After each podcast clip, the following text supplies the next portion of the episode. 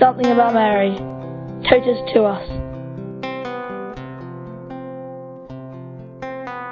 My name is Sister Clementina, coming from Kenya, and I'm pleased to share about what Our Lady is in my life.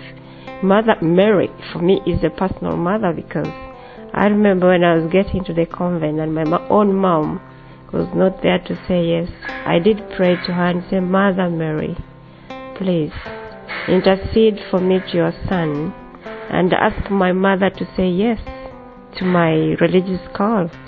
And indeed, within those days, as I kept saying the rosary, I had a novena of 9 days praying to Our Lady, and within a couple of months my mom and my dad were able to give in and said to me, you can go, you've chosen your life. From that time henceforth, I embraced Mother Mary as my really divine mother, and every time I get to ask or to pray for something through her intercession, I never am let down. I never get let down. The Son, who is Jesus Christ, immediately answers the prayer in his own way through the intercession of Mother Mary.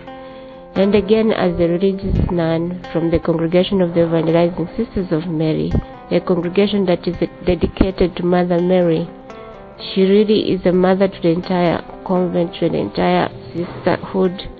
And our sisters say the rosary, we do pray the rosary every day. We pray ourselves and we pray for all Christians, and we join communities within the different places we do our apostolate to say the rosary, and we do promote also the rosary, and that's a good thing.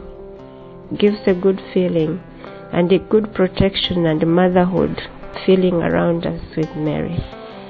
I do wish that many and more people can love Mother Mary and pray through her intercession always to her Son, who will never give up listening to the mother's prayer. He will always definitely answer the prayer of his mother.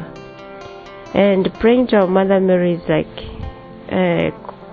is always a devotion that takes us back to Jesus himself, who is the Son of God, who is God born for us, taking us back to God the Father.